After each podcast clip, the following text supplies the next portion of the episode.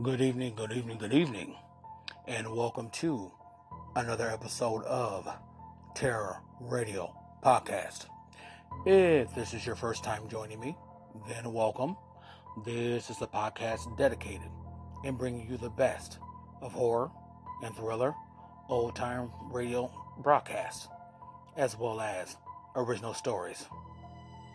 If you've been with me from the beginning, hey y'all, you know, I have a lot of surprises for you.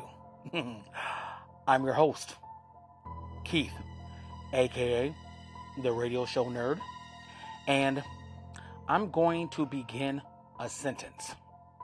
And it starts like this A couple needs a room, and you can fill in the blank. It will be very interesting to see what you come up with. so, without further ado, this is Terror Radio. The two radio series highlighted tonight are The Creaking Door and The Clock.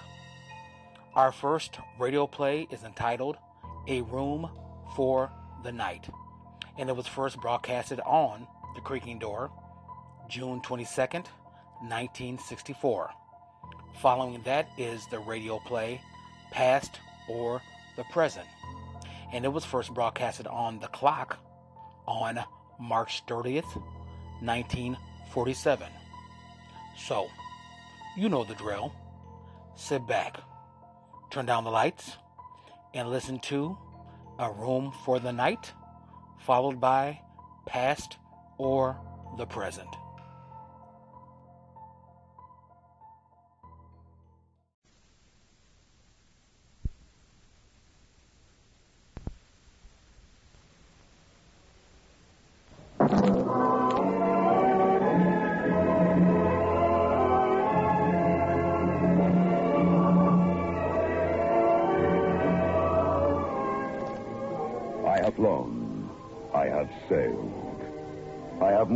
About this world of ours, and ever in search of the finest of its kind, we bring you the tops in spine chillers.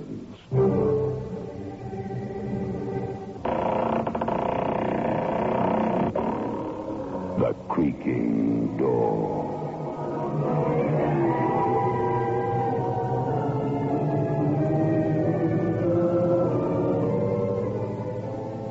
The manufacturers of State Express 3-5 Filter King cigarettes take pleasure in presenting The Creaking Door.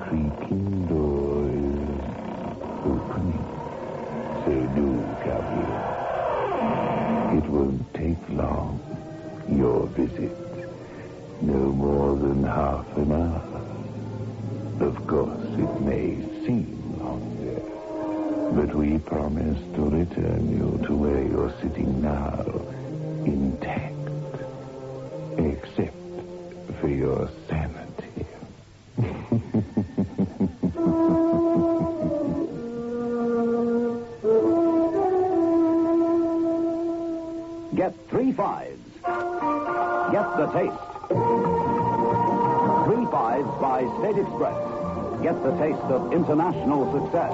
The taste that's uniquely three fives. Only when no expense is spared in its making can a cigarette taste so right, so smooth, so satisfying. Three fives. Get the taste. The taste that State Express created for you. The taste that has made three fives the king size cigarette of international success. Get three fives. Get the taste.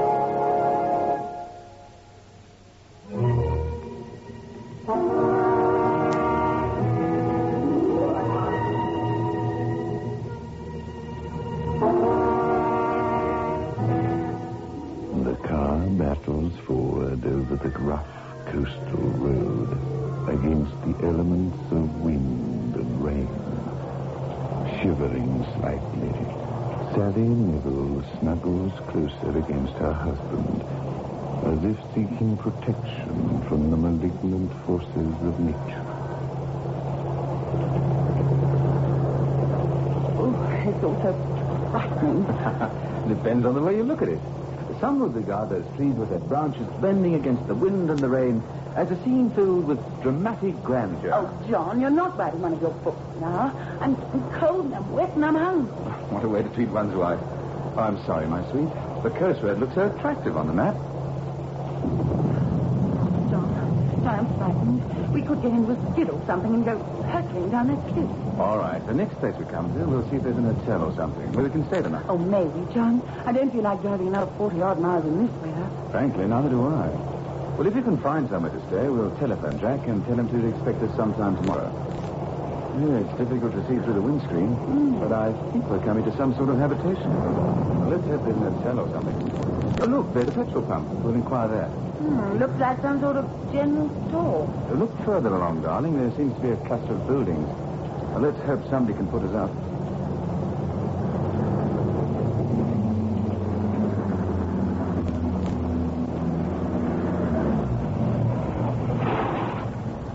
There's no need to get out of the car, darling. Just sound the hooter. No point in both of you getting wet. The place looks deserted. Must somebody there. Oh, there's someone now. he's dressed as though he's going to man a lifeboat. I can't blame him in this weather. Yes, sir. Oh, fill her up, please. Yeah.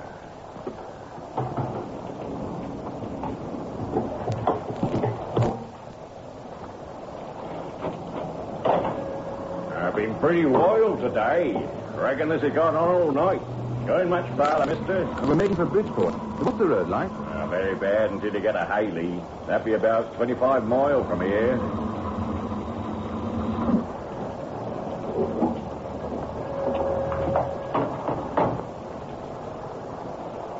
You be wanting anything else? Oh, no, thank you. Yeah, I think that's right. Ah, that be just right. Thank you. But I say, my wife and I are not keen to drive all that distance in this weather. Is there any accommodation in the village? Village? You'd hardly call this place a village.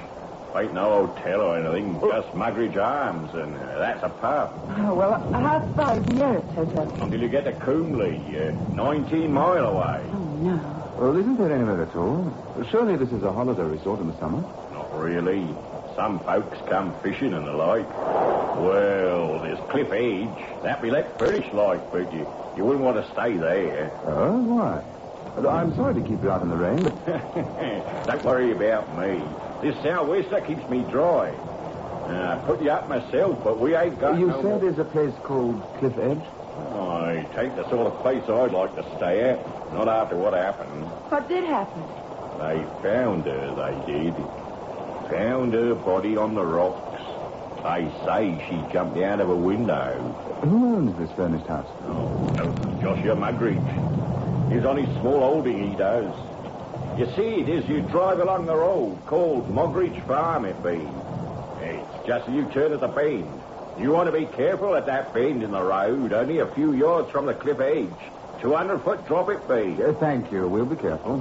Well, now, mister, it ain't none of my business, but uh, I'd drive on to Coomley if I were you. No good keeping your spirits now, is it? I suppose not. Well, thank you. Good night. Good night, you both. Did I? Hope you get fixed up all right. Oh, quite a character. If I put him in one of my books, I'd be accused of overwriting. What did he mean when he said no good gentleman Oh, you know what these country folk in the remote areas are like. I doubt if they see any strangers from one month to another. Oh, darling, you're going too fast. I can hardly see a thing. There's a sign saying dangerous bend. Careful, darling. I'll be careful. To think we left our warm beds. Oh, there we are, darling. Look, Margaret's Farm, it says. We'll be in front of a nice roaring fire in no time.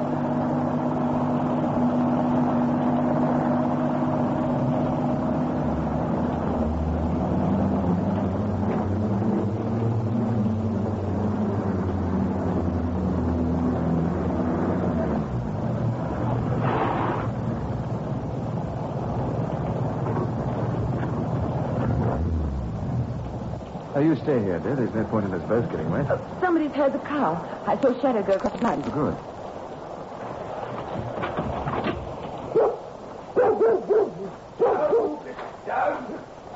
No light for it. Rufus doesn't like strangers. Boys coming closer, you'd better to your business. Well, they told us at the petrol pump that you might be able to give us accommodation for the night. Accommodation here. He said something about a furnished house called Cliff Edge. I see. You've got someone with you in the car. Oh, yes, a young lady. Excuse me, most inhospitable. It's difficult to see in this rain. Uh, you stay where you are, and I'll get an umbrella. Won't be up a lot. Oh, well, looks as though our troubles are over. Perhaps we ought to drive on to Coombe.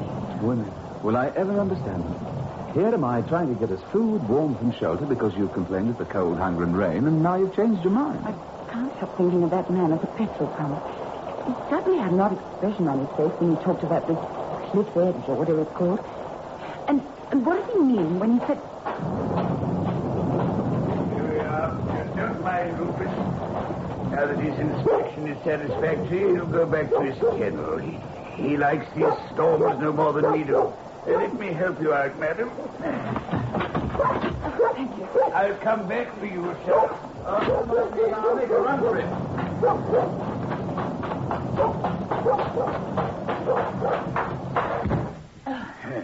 Here. My parlor, I suppose you'd call it. If you'd both kindly be seated, I'll get you a little sustenance. Thank goodness. I thought I was never going to get out of that car. It's been raining consistently ever since we started out. Mind you, it's the time of year for rainstorms. I'm afraid I've very little to offer you. Cup of tea, glass of wine. Oh, well, if it's not imposing on you, I simply love a cuppa. Then tea it shall be. Uh, what about you, Mr. Um, Neville, John Neville. And this is my wife, Sally. You're Mr. Norwich, I take it? That's right. Joshua Mogridge. Welcome to my humble home. As you can see, there's very little here. This shack and my few acres of vegetables. Different from the old days when my wife was alive. I'll go and get your tea. Oh, Mr. Nugget, is that the kitchen through there? Uh, Couldn't I make the tea? Oh, it's very kind of you, but uh, there's no electricity in these parts. Do you know how to use one of those newfangled gas cookers? Indeed, I do. Oh, no, no, don't bother to get up. I'm sure I'll find everything, and you two can discuss terms. Charming young woman, Mr. Neville. Been married long. Six years. Children? Unhappily, uh, no. Well, you're both still young. So you want to stay the night at Cliff Edge? Mind you, when the storm clears, as it will, and the dawn breaks, and the sun seems to come out of the sea, there's no more beautiful spot in the world than Cliff Edge. So you're willing for us to stay the night? At whatever your terms are, of course. I couldn't very well say no, the weather being what it is. You don't seem very keen, Mr. Mogridge. Well, I shouldn't worry unduly if the sheets are... Oh, it isn't that. You'll find plenty of clean sheets and blankets in the cupboards. It's just that. Well, Mr. Neville, although it's my house, there's some malignant influence occupying. it. Oh, come now. Look, if you don't want us to rent your house... we I can- do, I do, but I think I ought to warn you. Who's warning who about what? Now, you go on making the tea. There's a good girl. I've got everything ready. I'm just waiting for the water to boil. I was about to tell your husband, Mrs. Neville. Yes? It's almost three years to the day. My wife, Jessica, she hadn't been well and insisted on sleeping in the guest room rather than I catch her cold. Ever since we moved into Cliff Edge, we'd heard strange noises, for which there was no reasonable explanation. I'll never forgive myself for allowing Jessica to sleep in the guest room. I woke up in the middle of the night. You may not believe it, but I was awakened by a cold, icy hand touching my forehead.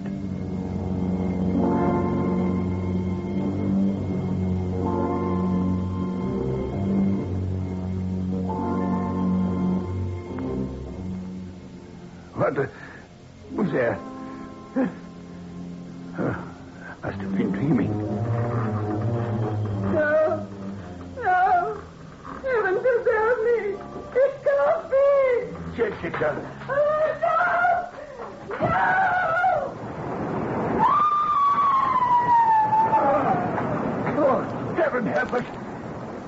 Help us!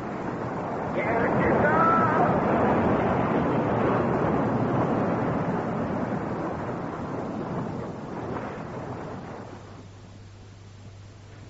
I suppose you both regard me as just a superstitious old man, but when I summoned assistance and we got to my wife, she'd hurled herself from the bedroom French window to the rocks below. I tell you, when I got to my wife, her dear dead face was staring up at the moon. The horror, the expression of terror. Something had so frightened her. Sorry. Foolish coroner, because my wife was given to nightmares, they brought in a verdict of death by misadventure. Said she did it in her sleep. Uh, oh, good. There's a kettle boiling up. I'll make the tea. I'd rather you hadn't told that story. My wife is highly susceptible to suggestion when it comes to ghosts and things. And you, sir? I'm a writer. Good heavens, forgive me, John Neville, of course. Didn't you write The Temple of Reason? Yes, I did. I, I've read quite a few of your books. It's a pleasure to meet you, sir. Thank you. I wonder what Sally's doing with that tea. I think uh, You think what, my darling? I'll leave it unsaid now that you've been a good girl and brought the tea. Uh, here, let me take it from you, Mrs. Neville. Thank you. I was just telling your husband how much I admire his books. So do I. Milk and sugar, Mr. Mogridge? Uh, just one lunch, thank you, and milk. He is a good writer, isn't he? Mind you, we shouldn't tell him that. He gets so conceited, don't you, darling? no chance with you around, you little monster. Here's the tea. Uh, thank you.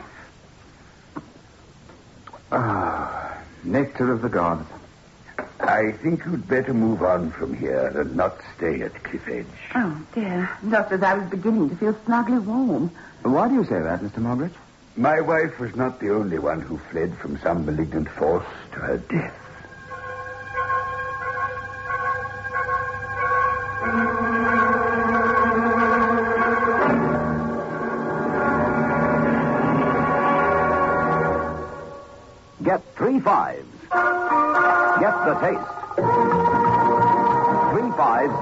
State Express. Get the taste of international success.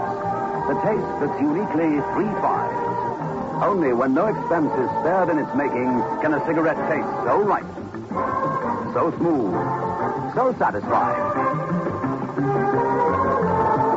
Three fives.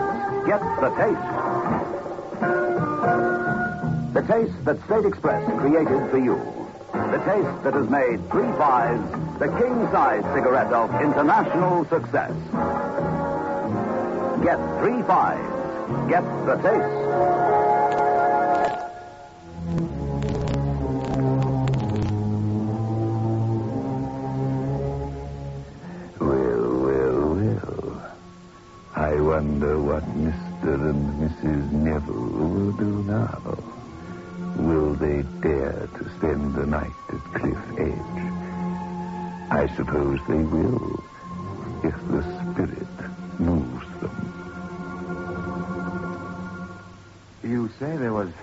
Another death?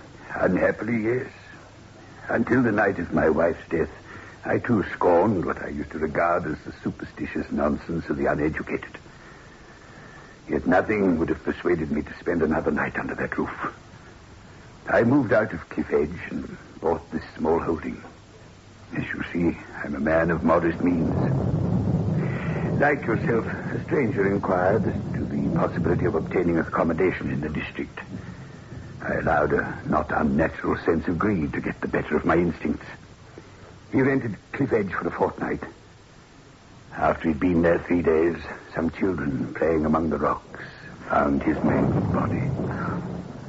He'd obviously fallen from the same window. He, too, had a look of horror. Now, my dear, you understand my reluctance to offer you the shelter of Cliff Edge. What sort of shelter can it be that causes human beings to leap to their death? In your book, Mr. Neville, The Temple of Reason, your hero was a man who exposed a fake religious organization. But had you been through what I have experienced, Yeah, I've just noticed it. The rain has ceased. then you're not required to stay at Cliff Edge. Oh, we'd like to very much. The roads will be in a shocking condition after all this rain. If you could tell us where we could buy some food, Oh, there are cooking facilities, I assume? Of course. Oh, darling, don't think me acting like a silly schoolgirl, but I think I'd be too afraid. Oh, nonsense. I'll be there to protect you. Take my advice. However bad the condition of the road, it would be preferable to staying at Cliff Edge. Well, let me be honest with you. Were the roads tarmac all the way to my brother's house, were the sun shining and my wife and I had not driven so many miles, I would still relish the thought of staying at Cliff Edge. Oh, darling, don't be silly. It's the writer in him, Mr. Mogridge. I think I understand your husband's attitude very well indeed. Shall we go? Uh, will there be room for me in your car? Plenty.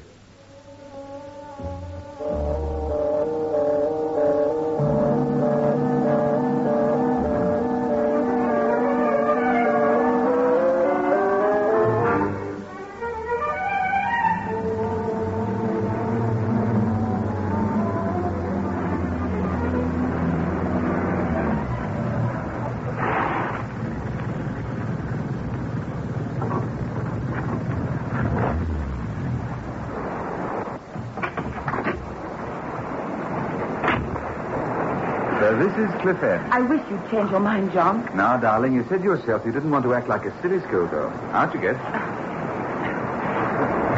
Where the rain has stopped, everything's still a bit dark and bleak and desolate. That's because there's still heavy clouds about and the evening shadows are beginning to fall. Things will look much more cheerful when we've got a fire going and the lights are on. There's so much rust on the lock. It's difficult to open. Ah, that's got it.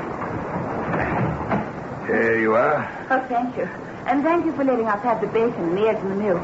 You'll find tea and sugar in the canisters. Oh, dash it, I forgot to phone Jack. Oh, there's no telephone here, I'm afraid. The nearest telephone is at the Mogridge Arms, about two miles on the road. My family owned all this land at one time. It was a rather reckless grandfather who more or less impoverished us all with his gambling. I know what I'll do, dear. As soon as you're snugly in bed, I'll go over to the arms, telephone Jack, and fraternize with the locals. Ever the writer, eh, Mr. Neville? Yes, Mr. Mogridge. A really professional writer never ceases to be anything else. Everything he sees and hears and does is stored away in his subconscious for future use. Oh, there he goes again, Mr. Mugridge, being all literary. If you don't mind, I'll leave you on the doorstep. I took a vow after my wife's death that I would never set foot in this place again, and I never will. Perfectly understandable. Well, I'll call in and see you tomorrow morning to settle up, or would you rather... No, no. Tomorrow morning will do. You're still determined. I can't dissuade you. Good night, Mr. Mogridge. Good night to you. Oh, it's all so musty in here. Well, of course it is. It's been shut up for so long. It's warm enough to open the windows, so let's let some sanity and air into the place. Come on, love. In we go.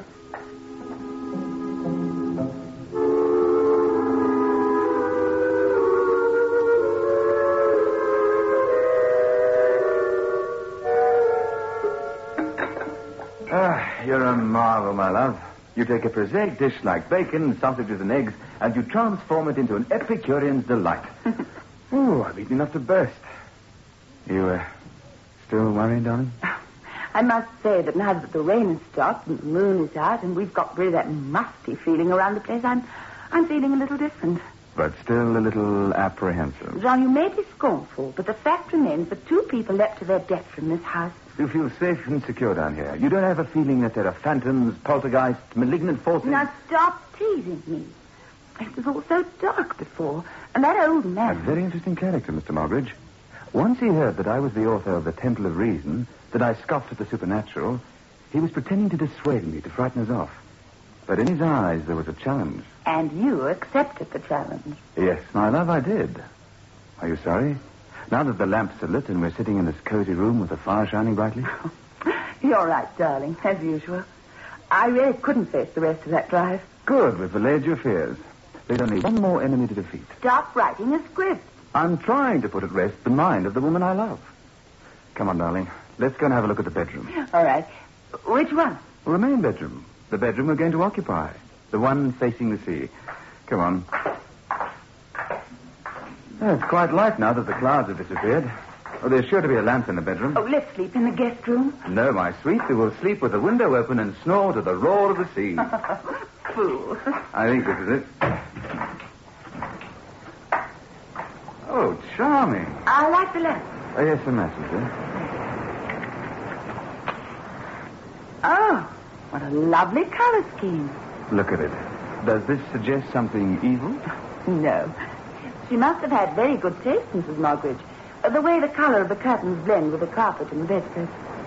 Oh, I suppose that's where they keep the sheets and things. Oh, look, a portable transistor.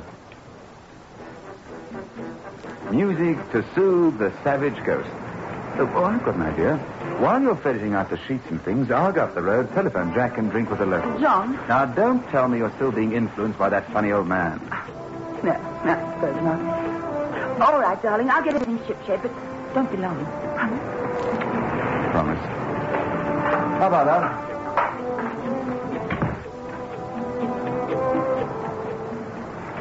You have been listening to The Benny Morris Show. And now here is a summary of the programs you can hear. Ah, oh, there's the sheets. Now, I wonder where the blankets are. What's that? John? Oh, it's dark. Nothing. Oh, where's John? We should come back. Don't be a fool. Could be a stray cat. Who? Who is it? No! No! All right, darling, everything's all right. It's not a ghost. It's Joshua Mogridge. Let's get the sheet off him. Now, don't move or I'll kill you as you killed your wife. It was only a joke. I was only playing a trick. I wasn't going to do any harm. Chloroform. I, I can smell chloroform. Yes, dear. He'd have tried to paralyze you with fear and then chloroform you. Oh, Keep still, you or I'll break your arm. And then he'd have thrown your body through that window, and the sea would have washed all traces of chloroform away. You don't understand. I only wanted to frighten you. You don't understand. You don't understand. Stop him! Ah!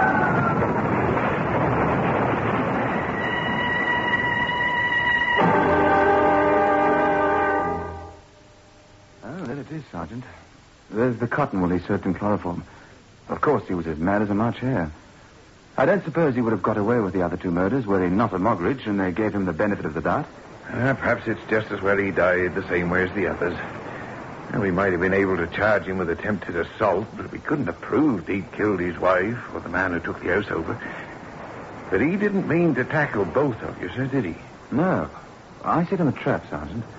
I told my wife in front of him that I would be going to the Mogridge Arms to telephone my brother.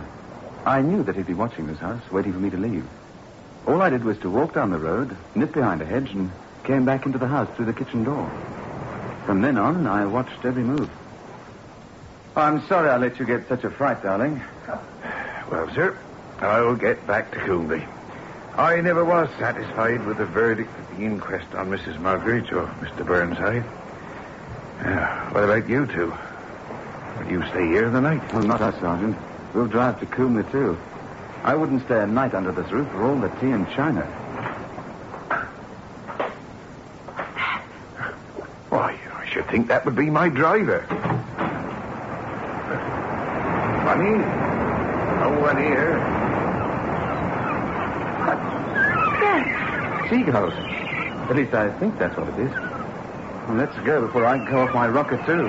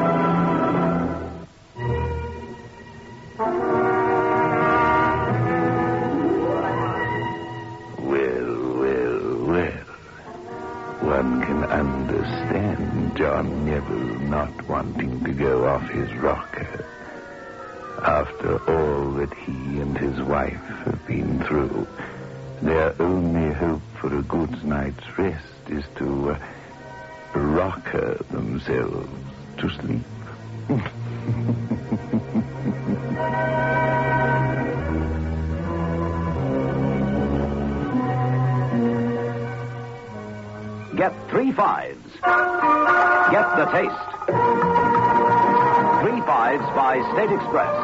get the taste of international success. The taste that's uniquely three fives. Only when no expense is spared in its making can a cigarette taste so right, so smooth, so satisfying. Three fives. Get the taste. The taste that State Express created for you. The taste that has made Three Fives the king size cigarette of international success. Get Three Fives. Get the taste.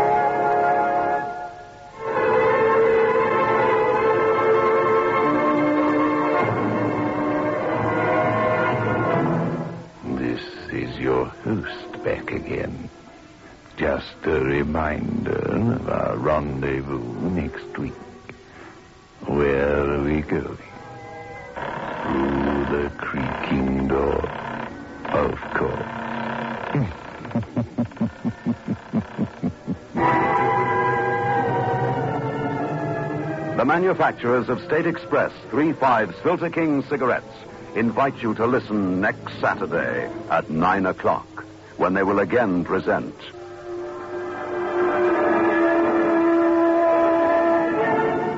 The Creaking Door.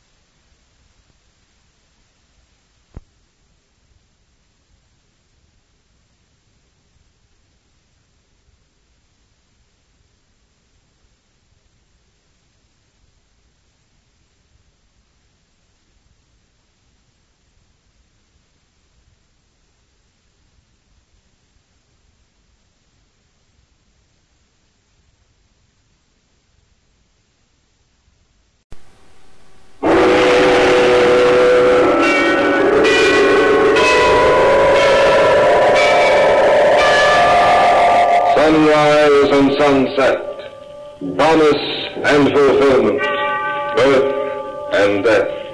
The whole drama of life is written in the sands of time. We present a new series of radio programs, The Clock.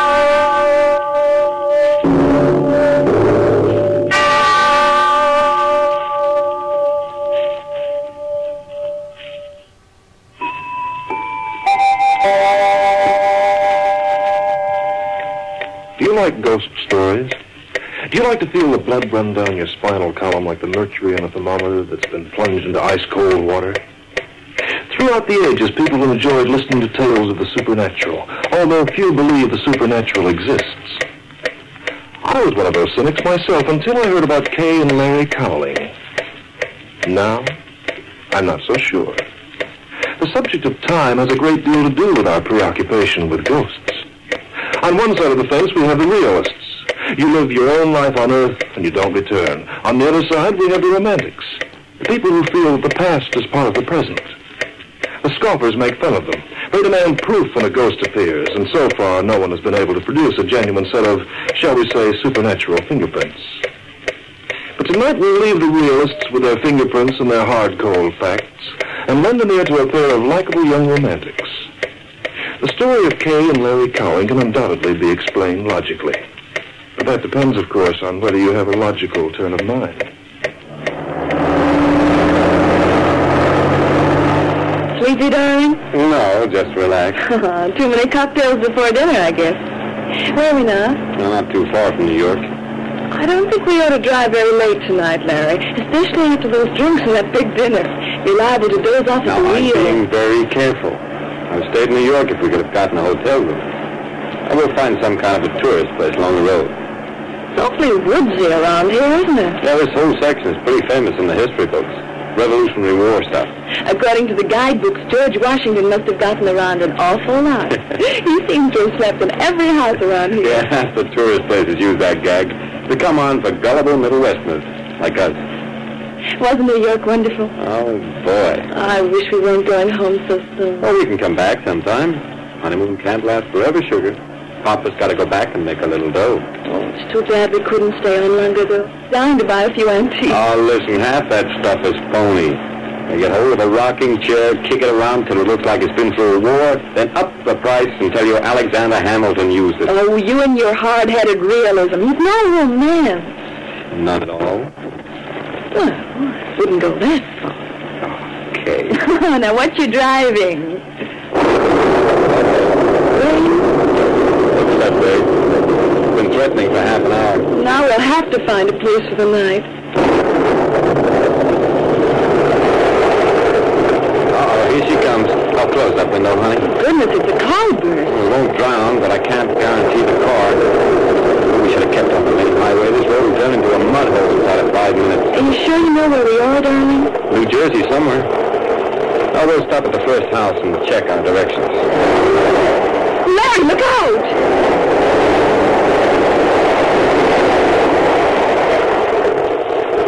Phew.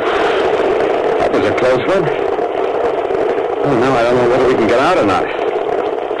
No, I don't think so. No, we're stuck, Kate. Here? Oh, darling, I didn't pick this spot. Well, we'll try again.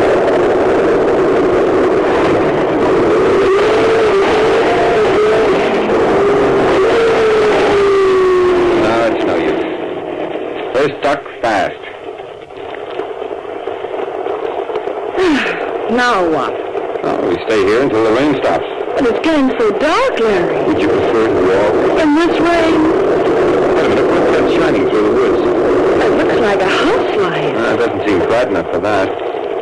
Oh, well, we may as well take a chance. Come on, honey, we'll make a run for it. Ready? Uh-huh. Let's go.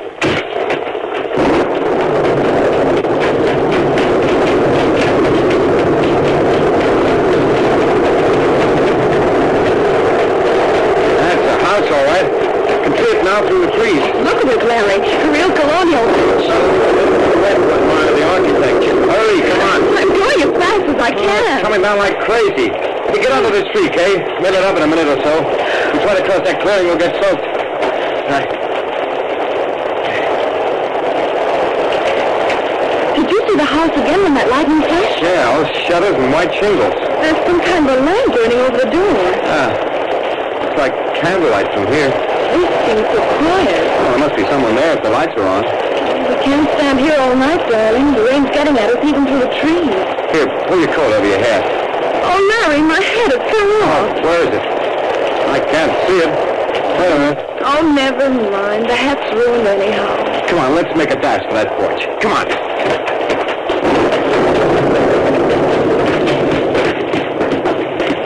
Well, here we are. What's that sign say over the door there, Kay?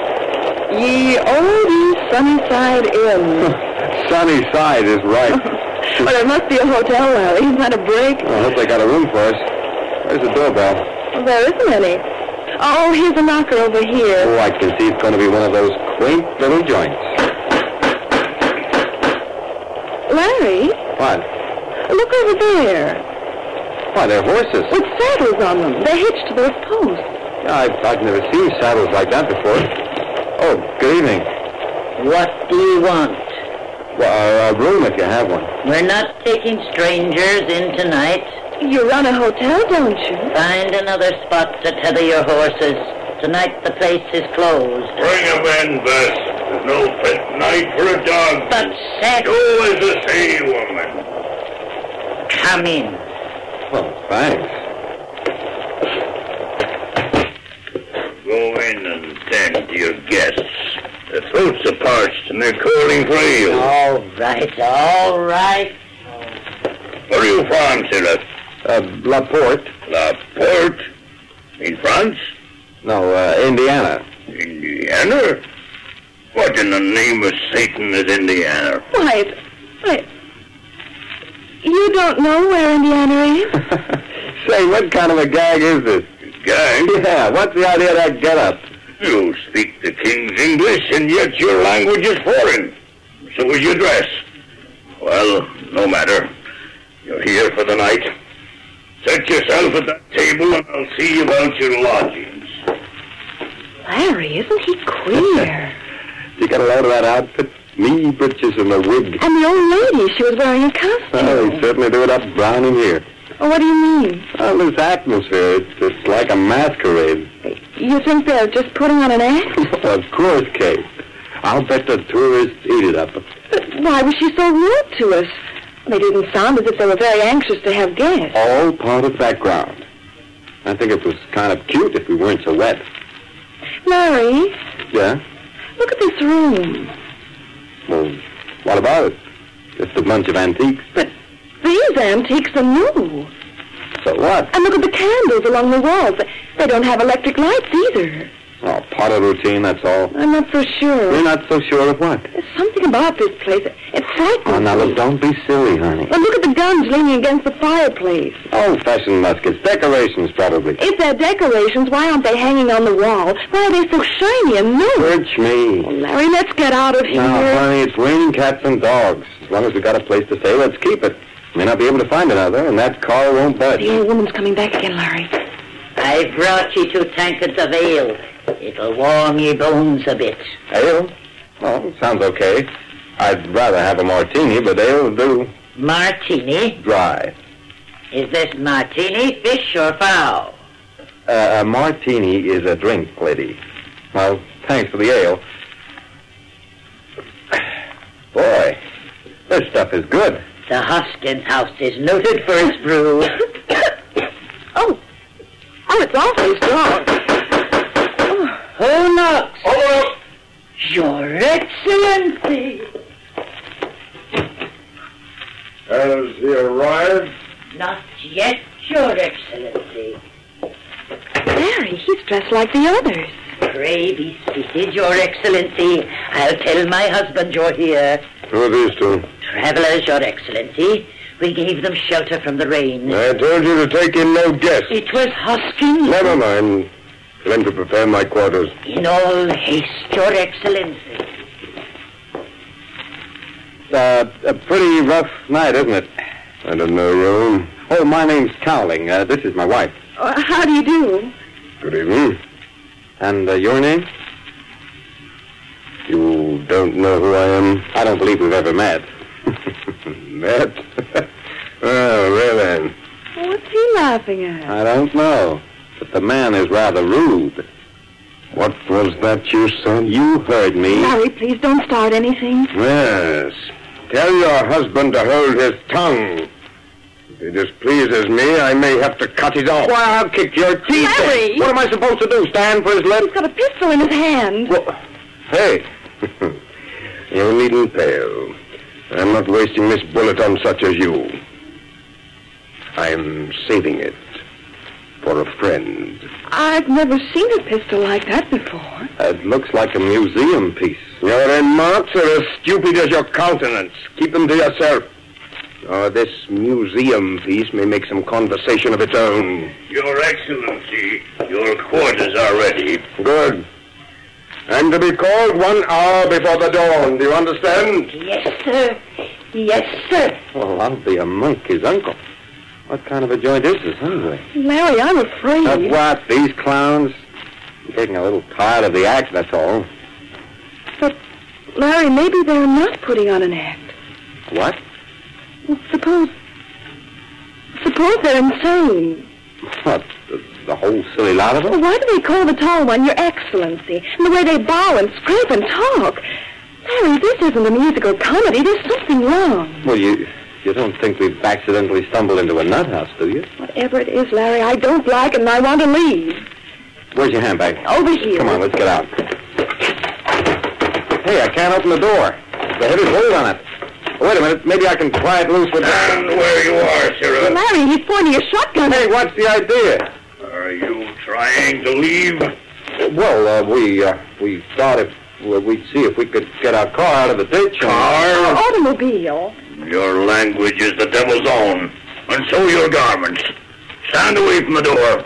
Stand back, I say. Larry. All right, honey, take it easy. What's the idea of the artillery? Uh, this a holdup? You're staying for the night. No one leaves here until the dawn. Don't show your back again, sirrah, unless you like both barrels between your shoulder blades. Your ale, Seth. Good. We'll drink to His Excellency. I don't think I uh, want any more ale. It's much too strong for me. We'll drink to His Excellency. Do I make myself clear? Uh, better humor him along, honey. And Wait for an opening. To His Excellency. Uh, to His Excellency. Oh, oh, oh boy, this stuff is dynamite. A toast now to Tom, a wise president and a just one. Tom? President of what? Our country, you Oh, fool. but his name isn't Tom. Is your woman being disrespectful, sir? Oh, but I... Wait, I... wait, wait, wait, wait, wait. Uh, oh, all right, Mr. Hoskins, uh, we'll make a toast. To the President of the United States. The Right Honorable Thomas Jefferson. But Larry, Jefferson was president in 1804.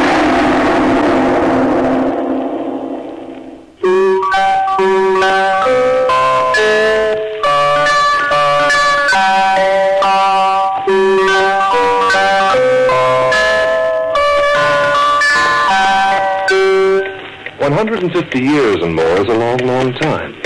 And since the year of our Lord 1804, many men have gone to their just reward. How many of these have returned, even for a short space of time, is a question that might be answered by the romantics. And only a realist will insist that none have returned at all. Your room is here. You will remain inside for the night. When the sun rises, you will be permitted to leave. You keeping us prisoner here? It were best for you, young man, to mind your tongue and shut your eyes until you leave. The affairs of this house tonight do not concern you. Larry, don't argue with her. Remember, Hoskins will use his musket if you so much as raise your voice. And when the dawn appears, keep well within this room. Your lives may depend on it. Good even to ye. Sleep well. She's locking us in, Larry. Yeah. Let's see where the window leads to. No, too much of a drop. We'd be taking a chance if we tried to climb down. What do we do, Larry? I don't know what those screwballs are up to, but maybe I can think of a way to get out of here before morning. You know, I'm beginning to change my mind. About what? I'm not so sure they are crazy. You're not? They'll have a stronger effect on you than I thought. The things they say are odd, but there's one way they might make sense. Oh, how? If those people were living in colonial... But they're not. They're living now. This is the 20th century. I'll bet my last five bucks we've just met a bunch of refugees from a padded cell. Say, what did you mean if they were living in colonial times? I don't know what I meant. I'm so confused I can't think Well, straight. why don't you try to get some rest, honey? What are you going to do? Well, figure a way out of here. Maybe we better not try. Well, they don't worry me. Oh, it isn't that. No? Well, somehow I want to find out what she meant when she told us to keep well inside the room at dawn. Say, what's got into you? Larry, I have a feeling we're living something that we'll never be able to explain to anyone. Well, I only wish you'd explain it to me. Oh, you'd only laugh. No, I wouldn't. Come on, what is it? Kay, tell me. Do you believe in the supernatural? Well, you mean ghosts and things like that? Oh, not exactly. Well, then what? Well, oh, these people, Larry, they, they exist. Well, I mean, we see them, we talk to them, and yet I don't think they're alive. Oh, hey, now, take it easy.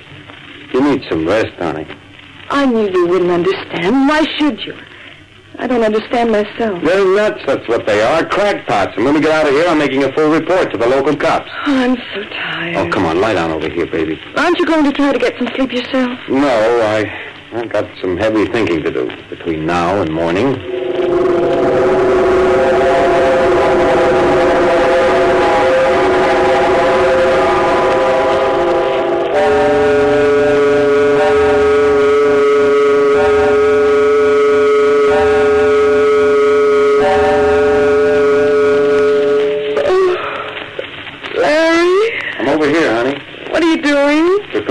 was out. I don't know why I didn't think of this before. I'm going to tear these sheets into strips to make a rope.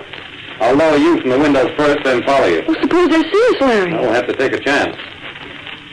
The dawn's coming up. It stopped raining. Yeah. Trees look so unreal. It's it's like a dream, Larry. The whole thing was like a Then dream. it's time we woke up. Okay, baby, come over here to the window. Are you scared? Just a little. You'll be all right. Here, help me with... Ah, a rotten break. Oh, what's the matter? Oh, look at that clearing down there. Larry, Yeah, six of them. They'd spot us in a minute if we try to get out. what are they doing? It looks like they're holding some kind of a meeting. Oh, wait. Hey, Larry, it's a Jew. holy smoke. Those men over there are doctors. Look at the instruments on the table. Oh, the two in the middle must be seconds. The guy in the white shirts with the pistol. One of them is the man we met downstairs, the one they call Excellency. Yeah. Where have I seen the other one before? I've seen him too, Larry. Or at least I've seen his picture. They're back to back now. Now I know why they let us in here and kept us prisoners. They'll kill each other, Larry. Steady, Kay, steady. Ready, gentlemen? One, two, three, four. Larry! The one on the right just shot into the sky. He did it deliberately, Kay. But the other one. Well, look at him. Well, look at the coward. He's taking aim, Kay. He's... Why...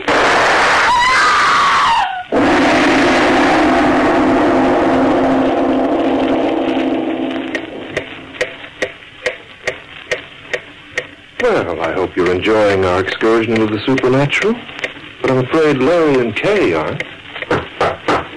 Somebody's coming in. I'm going to take a sock at him. It's our only chance. No, Larry, don't. They'll kill us if you do. Easy now. You saw the duel? Duel? That don't make me laugh. That was murder. You're wanted downstairs in the tap room. Come with me. And mind you don't try any tricks. I'm going to watch for an opening, Kay. When it comes, get ready to run. Carrying someone in. That's the guy who was shot. Oh, look at his shirt front, Larry. It's covered with blood. He hasn't got a chance. He'll be dead inside of an hour. Put him in the corner room. Surgeons will probe for the bullet. Here are the strangers, sir. I'll take care of them. You stay with him. Well, you witnessed the duel? Oh, yes. Uh, we witnessed the duel. Come into the tap room. Huh? Where's the hero? Where's His Excellency?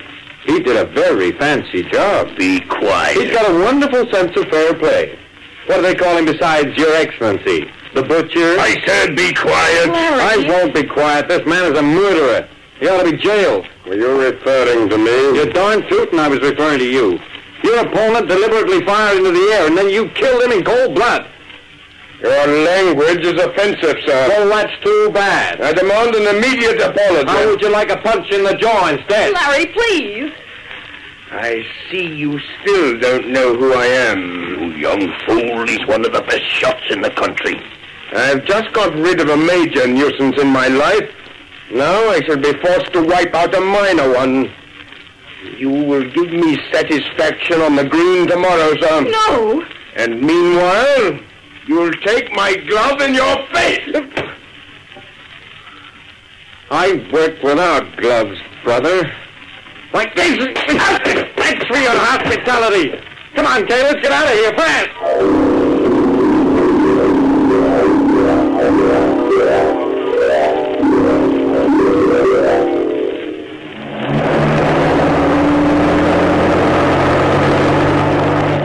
The next turn, officer. About half a mile down. We'll reach our car in just a minute. That story of yours isn't straight, mister. You're spending a night in the cooler. I tell you, it happened just as I described it to you. They were all dressed in those funny clothes, and we saw the duel. Yeah, and one of them was killed. No question about it. He was hit in the heart. He didn't have a chance. Well, Larry, there's the car. You see, officer? It's still stuck in the road.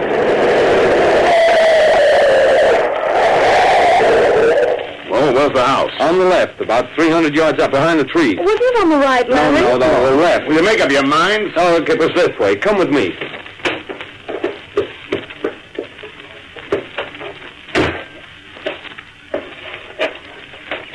You know, I thought I knew every inch of this country. What kind of a house was it? Well, colonial. Looked brand new. It had just been freshly painted. Well, there was a porch and a garden in the back. Hey, what's them branches? They're sharp. Well, that's funny. It wasn't as wild as this last night. We didn't have to go through all this underbrush to reach the house. There was a path here. Yeah, and it was clear behind those trees. You sure we're going right? Well, uh, maybe we're... Oh, Larry, look, my hat. I lost it last night, remember? Oh, sure, yeah, look, there it is. Why, we, we probably can't... Larry. Is that the house you're talking about? Why, it, it couldn't be. Let's go up. That house is old, officer. The weeds are growing right up to the door. Freshly painted, huh? This dump ain't had a paintbrush on it for a hundred years. Oh, just look at the inside. It's falling apart. Well, we must have made a mistake. Larry, I... look at it closely.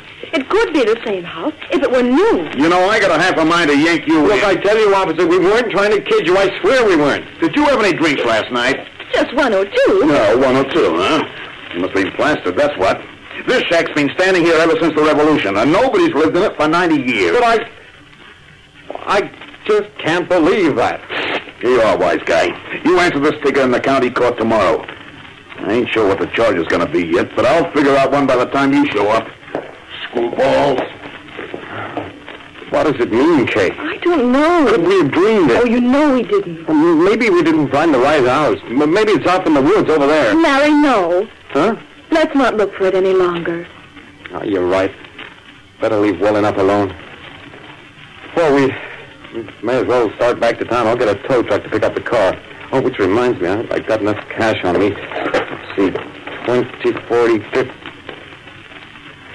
Kay, What is it, Larry? y- you remember the guy who was shot in the duel? Yeah? You said he looked familiar. Oh, take a look at the face on his $10 bill. It's the same man, Larry.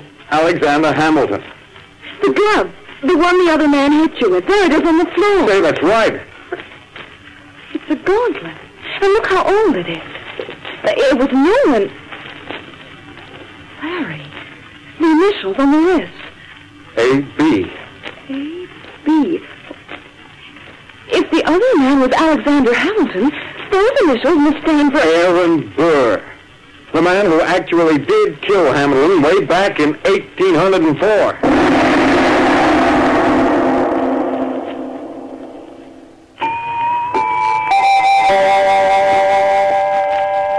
Well, there you are. I give you the story with no apologies and no explanations. The explanations will occur in your minds of their own accord, depending on what side of that fence you're on. A realist might say, for instance, that the Cowlings were rather flighty people, given to rather potent liquids and periodic hallucinations. But then the romantics might retort, where is the proof that it didn't happen? As for me, I take no sides. I've been around long enough to know that sooner or later the facts will out. It's only a matter of time. The clock will be heard again next week, same time. This program was written by Lawrence Klee and Harp McGuire was the clock. Also heard were Leon Piers as Larry, Win Nelson as Kay, together with Fifi Banvard, Tom Farley, Owen Weingott, and Ken Warren. The clock, directed by John Saul, is a Grace Gibson radio production. Well, that's the show for tonight. I want to thank you all for listening.